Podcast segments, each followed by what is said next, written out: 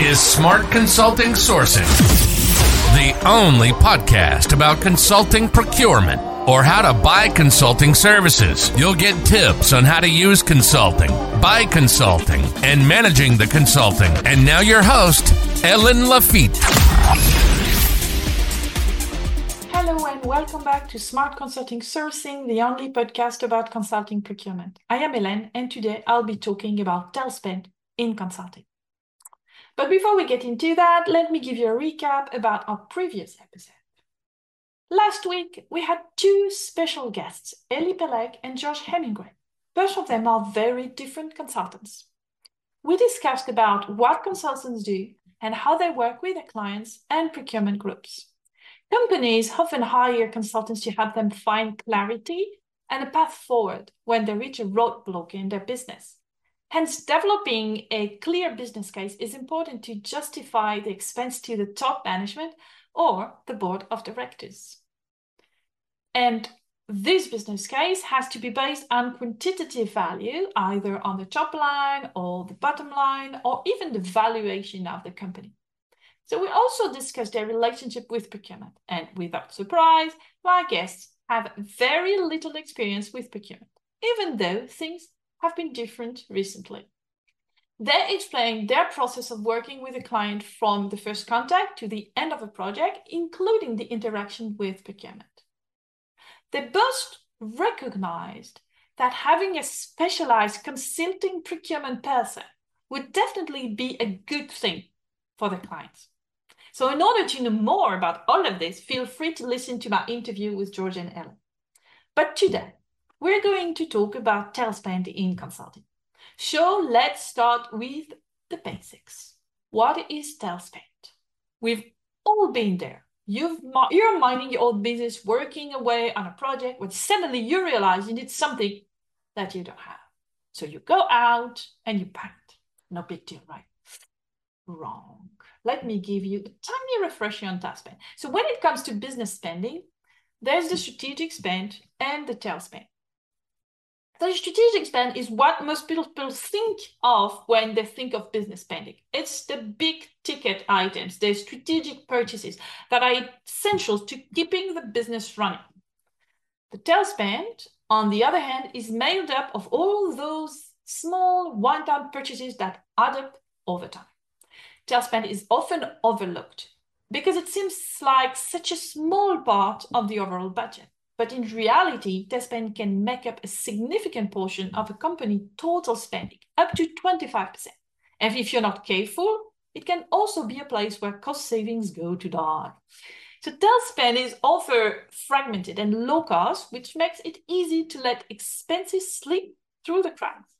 But because those expenses can add up over time, tail spend can be a major drain on your bottom line to get a handle on your company's tail spend, you need to take a closer look at where those costs are coming from.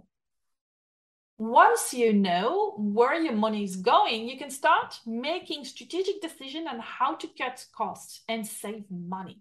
With a little bit of effort, you can get your tail spend under control and start generating real savings for your business. Tail spend is the part of the spend that is not actively managed in any given spend category. Even then, it still has an impact on the performance of the company through the cost of goods sold and the SG&A, sales and administration. It may represent a small portion of the spend, usually less than 20%, but may involve many suppliers, sometimes 80% of the entire pool of suppliers that the company works with. So tail spend management is a well-known source of savings for procurement groups. With the constant pressure on cost reduction and sustainable savings, many companies are starting to notice the tail spend, even for the consulting category. So what does the tail spend look like for consulting? Are you managing your tail properly? Can you answer those two questions? How big is my tail and what is in it? If you don't know, let me give you a few pointers. Mismanagement of the tail spend independently of the category usually involves a scattered supply base and also a decentralized customer base when they buy directly and procurement is not involved. There's no performance evaluation and suppliers have a minimal qualification. And often no category management. And consulting is no exception to that. However, contrary to other indirect categories, the absence of comparable elements and the diversity of the projects combined with the importance of interpersonal relationships can make it difficult to optimize and control. Indeed, companies tend to neglect the small consulting project contracted directly by the business lines managers. However, consolidated at the company level, they can represent up to 20 to 30% of the consulting spend.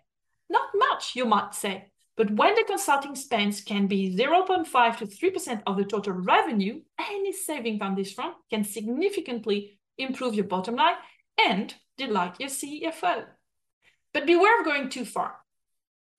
You don't want to take over the category entirely to the point that you become the bottleneck and you don't meet the needs of your internal clients. Sometimes some projects can masquerade as a necessary purchase. So it's important to be able to tell the difference between the non-strategic and the unnecessary spend. Unnecessary spend or nice to have spend doesn't really have a long-term impact on the value creation for the company. In other words, it's just wasted money. And this part of the tail spend is going to be your gold mine for cost saving. Usually, the tail spend in consulting is made of extensions of strategic spend in the form of sequels, duplicate projects, and repetitive programs. Sequels are the continuation of previous projects, but we all know that guy who's asking his consultant to cut their project into smaller projects to stay under the threshold. You know, this five project at 49.5 thousand euros with the same supplier in the same year. Mm. Duplicate project happen when different business units run the same project with different suppliers. And recurring projects are projects that are launched several times a year, sometimes with different suppliers. Since the, these projects are not managed systematically, they end up in the tail spend category. But they are mostly duplicate in nature, so can, you can easily get rid of them and save a significant amount. So to efficiently clean up your tail spend, here are a few pointers. First off, gather data on your previous project.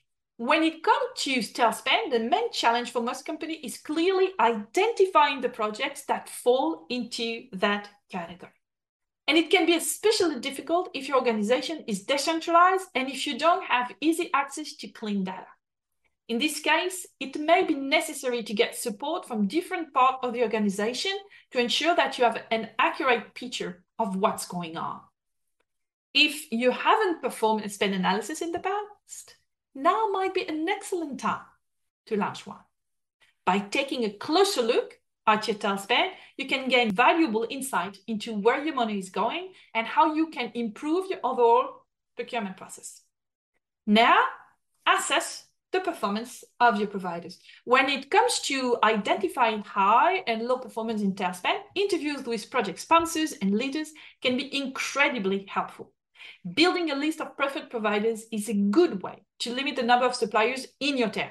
And basing this list on the feedback of your internal stakeholders can only showcase your ability to listen and take into account the advice of your internal stakeholders. In return, they will be more proactively give you feedback on the consulting firms. By getting to know the people involved in the project, you can get a better sense of who is excelling and who might be falling behind. Furthermore, speaking with sponsors and leaders can give you insight into the overall performance of the project, which can help you identify areas that need improvement. Develop your knowledge of the local consulting market. Since we have already looked for a preferred provider, an excellent way to keep control of the tail without spending too much time on the management is to have at hand a list of additional providers. By exploring the local consulting market, you will be able to identify potential suppliers and develop relationships. This will allow you to be reactive when one of your business lines want to launch a one-time project on a given subcategory. Focus on regrouping what you can. Spend is often seen as a necessary evil, the recurring and duplicate project that no one really wants to deal with, but have to be managed somehow. But what if we looked at tail spend in a different light? What if we saw it as an opportunity for strategic management? A frame contract on coaching or a cross-business unit RFP for excellence programs or digital transformation are all good candidates for strategic management. by taking a proactive approach to tail spend, we can not only save money, but also create efficiencies and improve our overall business performance. So next time you're tempted to just treat tail spend as the tail, think again. It might just be an opportunity in disguise. So avoid getting caught up in false tailspin. You're working away, thinking you've got a handle on things, when all of a sudden you realize that you've built up a false spend. Tailspin can be a real problem if you're not careful. But how do you avoid it? First, you need to set up workflows with the right agile check and balance. This will help you chase the false tail and prevent it from getting out of control. Second, you may you need to make sure your internal clients are not working around the demand management principles by cutting project into pieces or inflating your tail spend artificially. Sometimes a hiring freeze can inflate the tail spend since your business lines are hiring consultants to compensate for the lack of internal resources. It can be a difficult task, but it's essential if you want to keep your tail spend under control. If you can follow these two simple tips, you'll be able to prevent tail spend from becoming a problem for your organization. And last but not least, use vendor management systems. According to the study by the Abernethy Mackey report, tail spend represents approximately 20% to 30% of an organization's total procurement spend. Yet most organizations do not have a best-in-class system to manage this tail spend. This is often because the tail spend is made up of one-off supplemental workforce that are not managed by the organization's full-time staff. Automating the process to find, procure, and manage this external talent can help organizations in become in full compliance with their policies. And by using a best-in-class system, organizations can avoid the hassle and wasting money associated with tail spend. In today's competitive business environment, every organization should be using a best-in-class digital solution to manage their spend.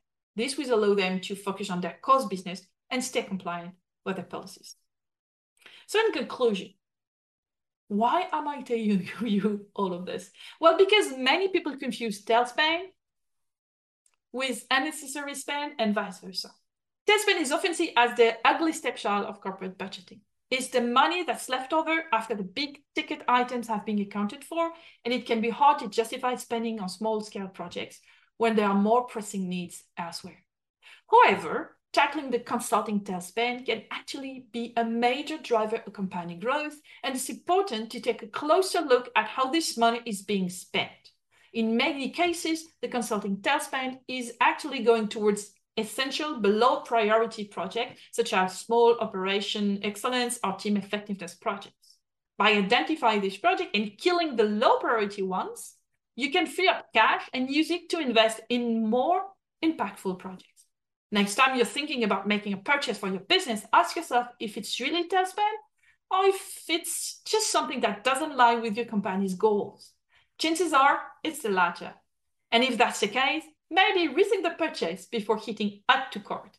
In consulting, the management of the tail spend is closely related to demand management and make buy analysis. That's why I usually recommend to tackle them first. And once it has sunk in, you can start working on the tail. Another requisite is having visibility on the tail. And that's a major limitation since many procurement leaders complain about the fact that they are not informed of consulting projects. And that's where investing in a digital solution can really help you get that information without changing too much the ways of working. And that marked the end of the podcast. So keep an eye out for me next week when I return with another fascinating topic. Till then, stay safe and happy sourcing. And if you have other questions about tackling your tail spend, remember you can contact me directly on LinkedIn or by email because I'm always game for a chat. Bye and see you next week. Au revoir. You've been listening to Smart Consulting Sourcing, the only podcast about consulting procurement. We hope you enjoyed the show. We'll be back soon, but in the meantime, hit the website at consultingquest.com. Find us on LinkedIn, Twitter, and YouTube. For questions and comments, send an email to ellen.lafitte at consultingquest.com. See you next time.